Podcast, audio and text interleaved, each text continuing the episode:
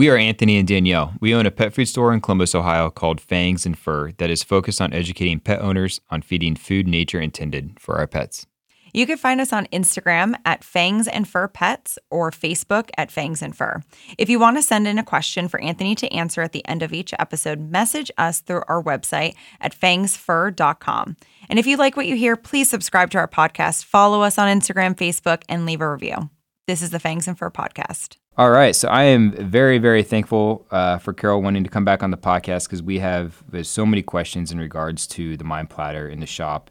Um, and outside of food, it is the most discussed product, most popular product in the shop. So there's lots to talk about.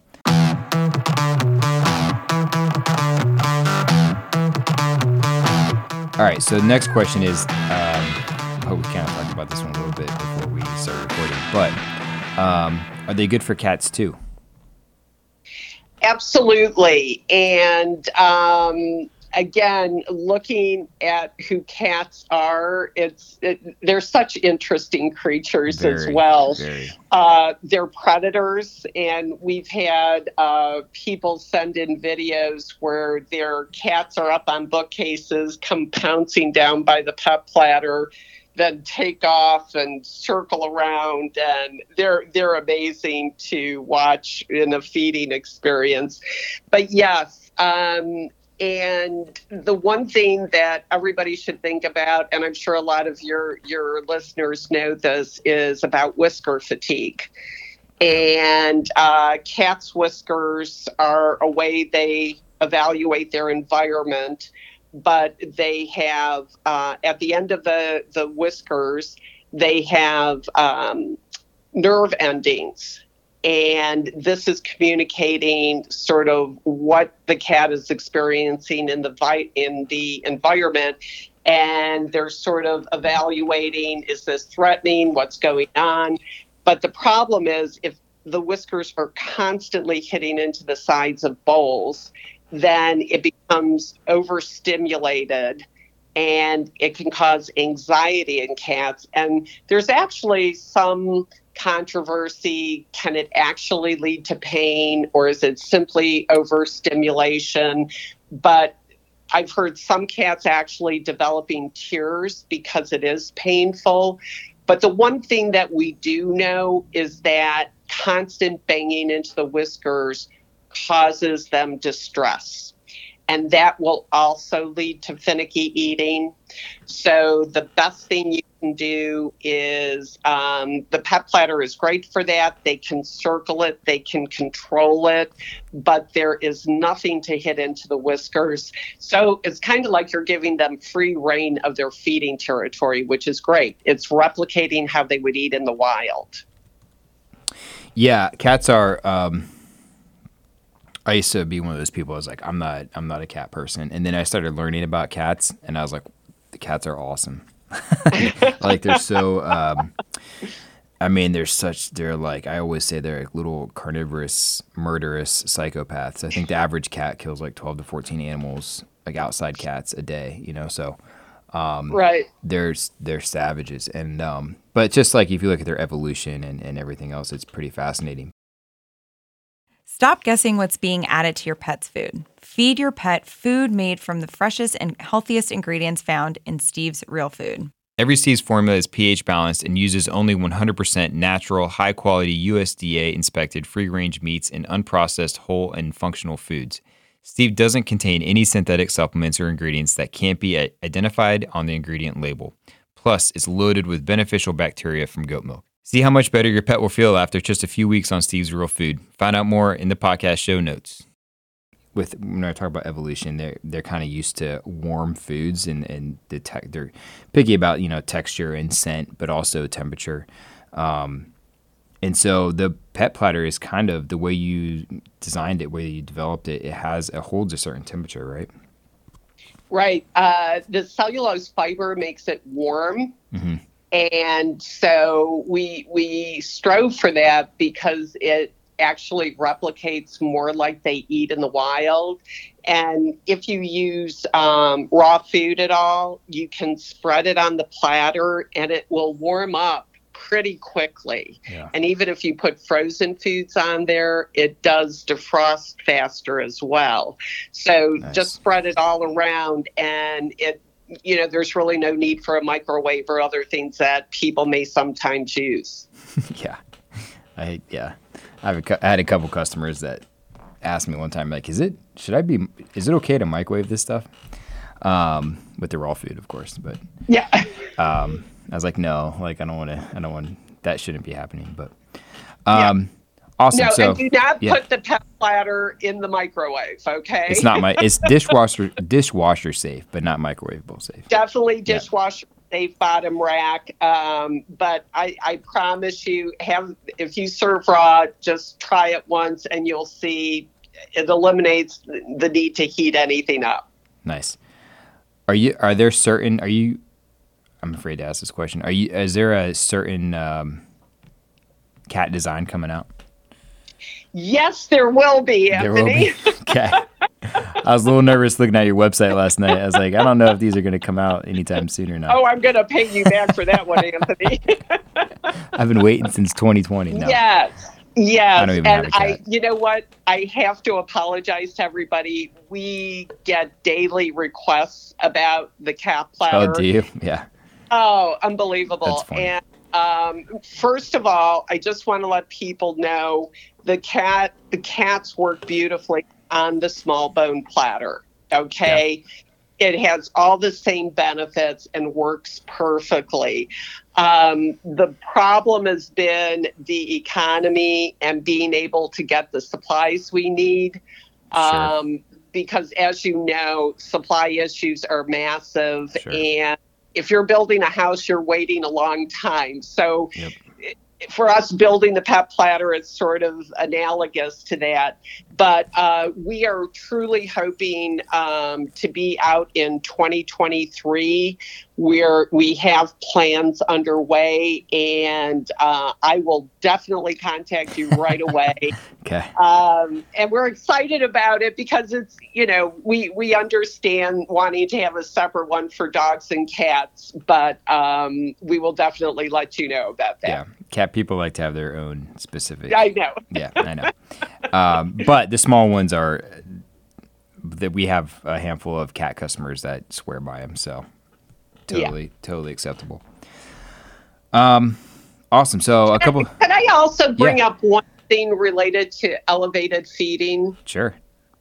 a lot of questions we get uh, people make the comment well i have a tall dog and i don't want to strain his neck or i have this kind of breed and i don't want to strain their neck and um, there are definitely instances okay and you should contact your vet about if they think an elevated feeder is necessary and the pet platter will sit on an elevated feeder but here's here's one thing I want to let pet parents know. Your dog's neck is incredibly strong. And the mus- muscle structure is designed such that it not only protects their trachea, but it allowed them to tear carcasses apart. And if you ever play tug with a dog with a rope, you will, that dog can rip your arm off. Sure.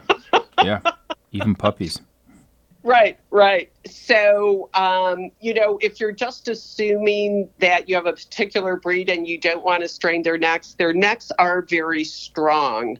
So, um, if there is a breed issue, check with your vet, check if this is what you should be doing, but they are by no means weak in their muscular structure. Yeah, I mean, I think like with the exception of uh, like mega esophagus, you know, I mean, I think for most dogs, Right. flat surface is gonna be the best surface. I've mean, I've seen some dogs even lay down and eat off of it too. Have you seen that? I, I'm sorry, what did you say? I, I've seen uh, a couple dogs that were actually lay down and eat off of it. Like You know they- what that's that's like their sign of? preference. What's that? that it can also be a sign that they are in a totally non-threatening feeding environment.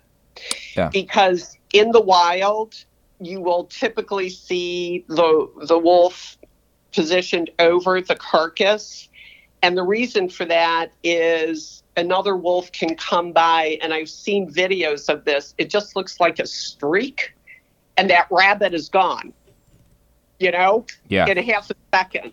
Yeah. But if they're if they are laying down, it's either because it's a relaxed environment or the really important parts, the organ meat and stuff like that, is is gone and they're a little more relaxed about the rest. So that does happen at times. And that means you're you're they're feeding in a very protected environment and the anxiety is very low.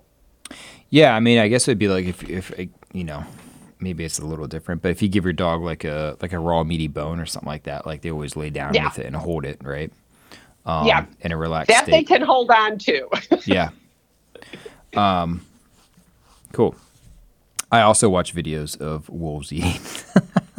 it's amazing. It is. It's fast. It's yeah. It's really fascinating.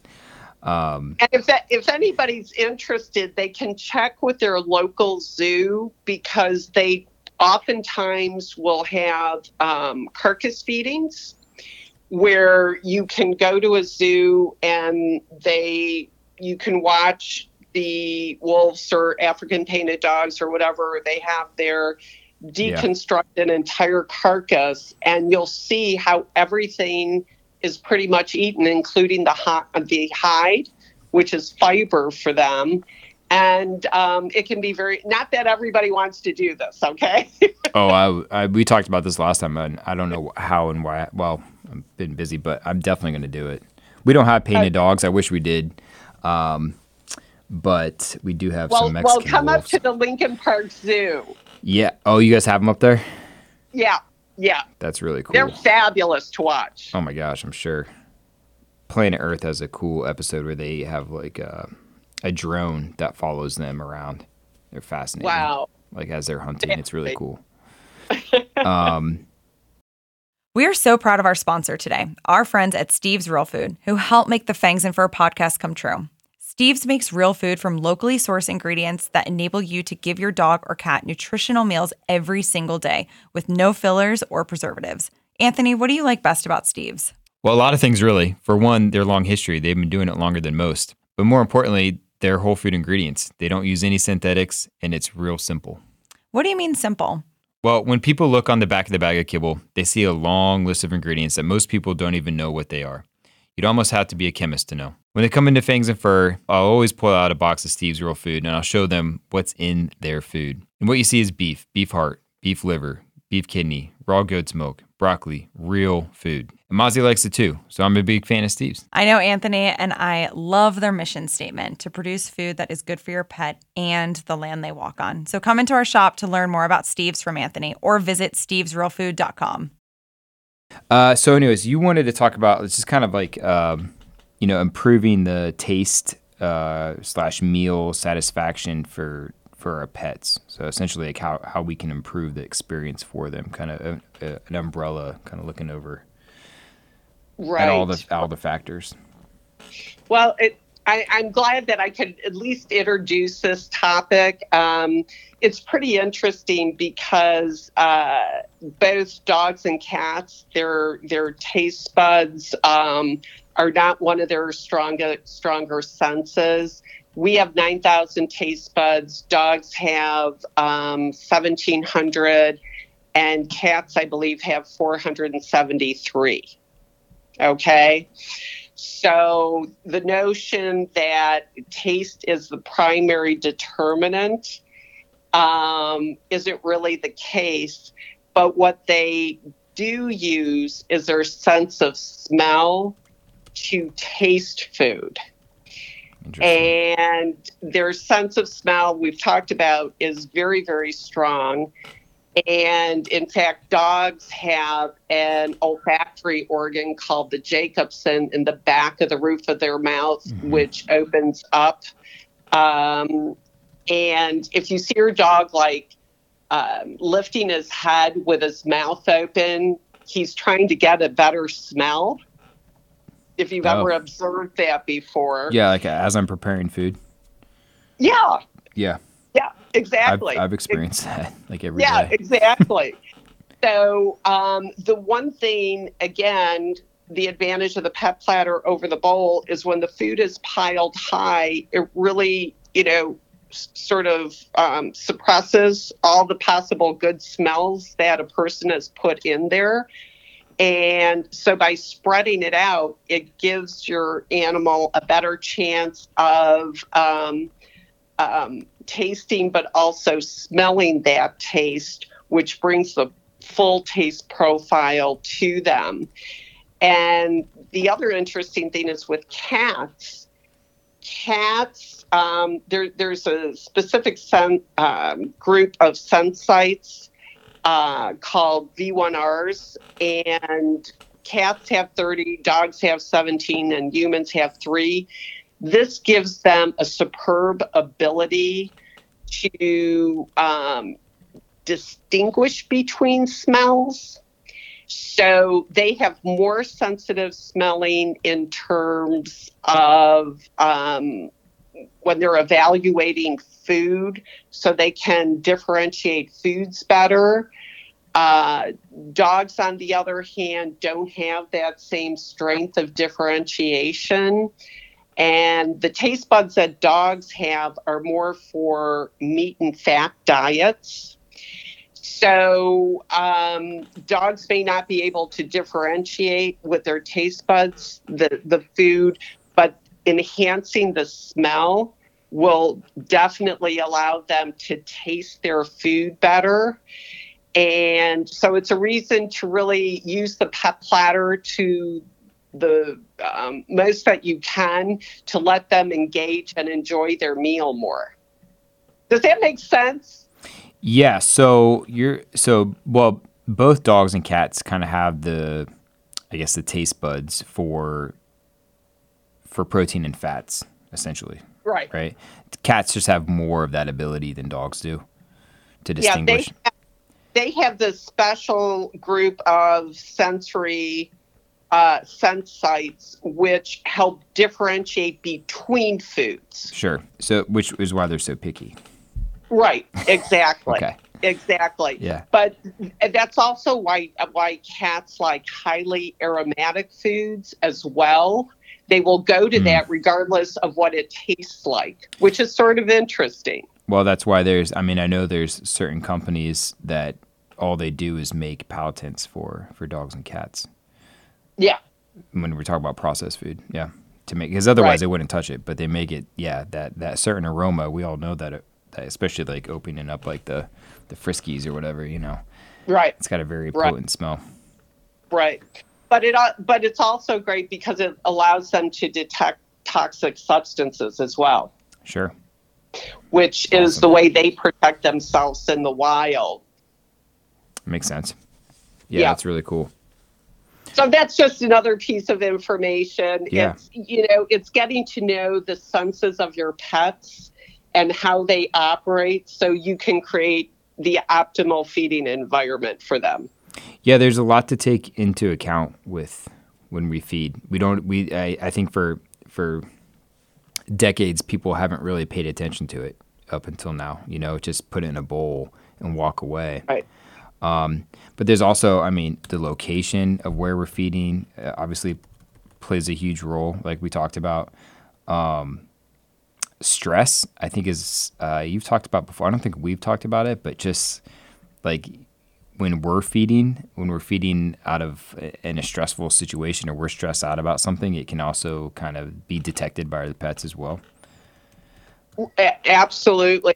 In fact, Dr. Jeff Feinman with Holistic Actions, he often talks about this. And um, I've done a presentation for him regarding anxiety when feeding.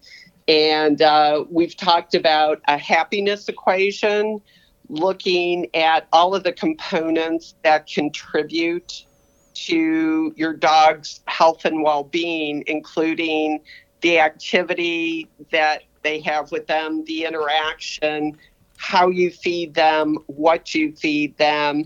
And so we're working on an equation right now where we could actually uh, determine what factors what into a dog's happiness because that's really what we're trying to do they spent 95% of their time in the wild hunting, foraging, you know, deconstructing carcasses. And so we kind of brought this down to two meals for them. So any way that we can optimize the, the quality of their experience, um, we're giving back to them like they give to us. Yeah, I look that's how I look at feeding time. I mean, I know it's if you if you are a weirdo like me, you've watched lots of videos of wolves and, and coyotes and wild dogs eating and you can see it's like the most elated time in their day or their lives is is is focused around eating. Um, right. And so I have I like to have a good time with it, and I I mean I have a lot of fun with it, but I like to make sure that my dogs are, you know, I'm I'm providing the best experience for them because that's that's like the that's the highlight for them, you know. Right. Um, right. So it's important, you know, and that yeah. obviously you know to their happiness, longevity. So. Yeah, and and it's like you said, the what the pet part of what the pet platter was supposed to do as well was to inspire pet parents to think about new and stimulating ways to feed their pets. And like we started out in the beginning, you said you were observing um, your pets eating and videotaping them. And I encourage everybody to look at that because your pet is communicating with you the whole time he's eating. What foods does he go after first? What does he leave last? Um, how did he interact with a new food being introduced? Um, if if you're actually using a piece of a carcass, how did that you know interact with his feeding and time? And so take a look and observe.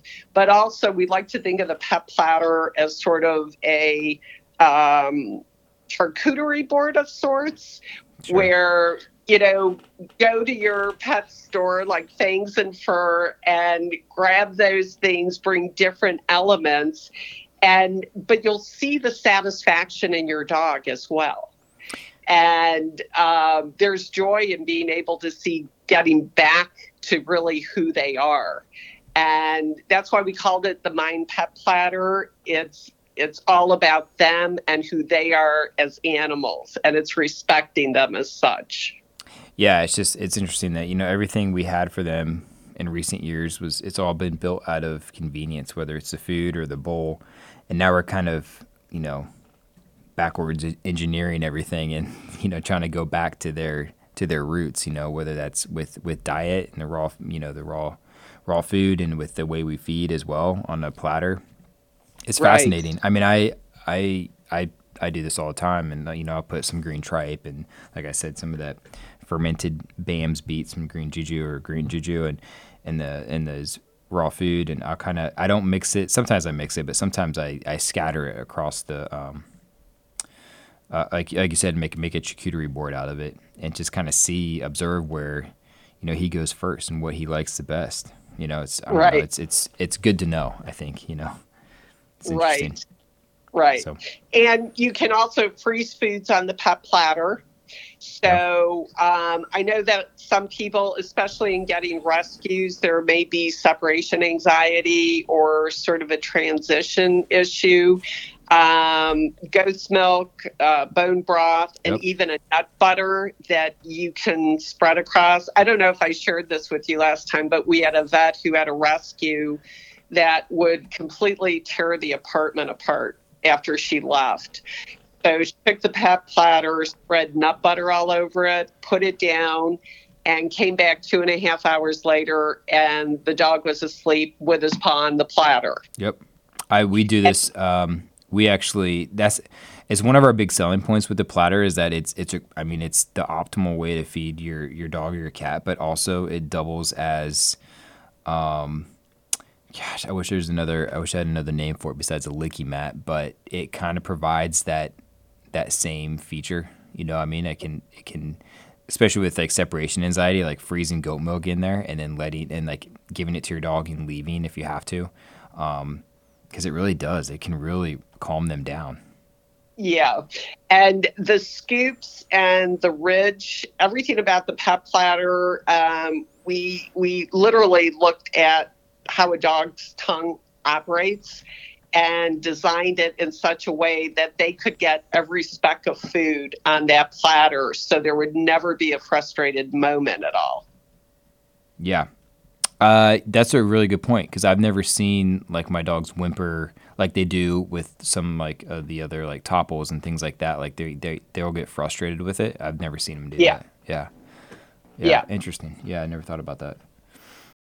Feed your pet food made from the freshest and healthiest ingredients found in Steve's Real Food. Every Steve's formula is pH balanced and uses only 100% natural, high quality USDA inspected free range meats and unprocessed whole and functional foods. Plus, it's loaded with beneficial bacteria from goat milk. See how much better your pet will feel after just a few weeks on Steve's Real Food. Find out more in the podcast show notes. Awesome. All right. So, anything else that we should be, I guess, when we're feeding our pets, is there anything else we should be looking for? We talked about location and, um, you know, obviously our stress levels and um, kind of making a charcuterie board, seeing like what they're what they're looking for, what they like the best. Um, but is there anything else that we should be? Oh, you talked about bloat too, like if they're getting gassy, things like that. Something we could look out for. Yeah. Um, I, you know what? I think the best thing that any pet parent can do is to see how their pet acts, not only during, but afterwards. And if they sort of venture off and go lay down and, you know, look bored and, um, there, there should be more of a um, satisfaction level involved in it. So Yeah. just take a look at how your dog is communicating. And um, at feeding time, make sure there's not a huge amount of activity going on. Um, make sure there's not uh, traffic that's running back and forth around the pet. Yeah, hate kids. Yeah, Yeah, which is really hard I'm like a do. traffic controller when they're eating sometimes. Yeah, but um, you know, I think it, it's sort of respecting their meal time. It's just Sure. like if you're sitting at a nice dinner, you don't want all this activity and chaos going on. But when you have kids, that's the fun part of it, right, Anthony? yeah. Well, sometimes I just let Juniper just take the kids out. You know, they got to learn somehow. Um, I, I always tell people too, like just have fun with it. That's it, the feeding time is I don't know. I, I find it really enjoyable, but you know, just trying out different things. Um, I know we're kind of I, I, I still hear this a lot. Like um, you know, we had a customer that came in the other day and, and said that you know their vet just wants them to feed one food, doesn't want to. They don't recommend switching food, and the, the dog was healthy. There's no reason not to try other stuff. Oh, And and so know- I'm I'm huge like I always tell people just have fun with it. Try different things. Like if you had a baby, you would not feed that baby just one thing their entire lives. Like you want to get variety in there and and do it in a fun way and let them choose what they like, what they don't like and and listen to them, you know. You know what? You brought up an excellent point, and I can't believe anybody is recommending using the same food over and over. That that's so sad. It's preposterous. Yeah, I don't I don't get it. but I, I think I told you at the zoo, we are Mm-hmm. even cognizant of um, food monotony. It Yeah. doesn't only happen with pets, it happens at zoos. And so maybe this will be a motivational message. Um, we switch up the foods often for wolves and wildcats. And more importantly, we'll introduce um, um, whole animals sort of as a special treat for them to engage in. So Yeah. when uh, wolves get a rabbit, um, or we'll put something in a paper bag that they can explore, and you'll see the wolves taking that rabbit, and you know it, it's like this is mine. I'm the conqueror. I've won, and they'll roll onto the rabbit oh, yeah. and totally engage in it. And that's that's a big part of it. So when we're talking about this charcuterie thing as well, introducing and and I know your store has tons of different foods that you could bring in, but not only the taste differential, but texture and you know, giving wh- more whole pieces Sure. of an animal, like the neck or or whatever. Yeah. But Shout out to uh, Girls Gone Raw. and her Yeah. awesome, you know, whole prey products that we have. I mean, she's got everything now from ostrich femurs to. I think I sent you the video of Mozzie eating a whole prey quail. Um, oh which my is God. I love that you know. video. Yeah, just watching him pick out like he totally dissected it and then ate it. You know, like with his Right. favorite parts. You know, so um, Right. very fascinating. It's just it's fun. I've. I've even seen um, certain uh, times when wolves will pull out the highest prized organs first. And Do you know what that typically is? Is it the liver, or you always hear the liver, but I don't know. uh, the liver is is one of the primary ones, definitely, yeah. definitely. Um, the heart as well. Okay. Yeah, but um, but the interesting thing is that nothing is ever the same across all feeding dynamics. You know, everybody has a, a, a unique way of doing it, and also the environment makes a difference. Is it winter? Is it summer? Is it um, near a farmland, or Oh, is it out in interesting, the woods? All those things sort of interact, but there's factors in your own home that interact with that as well.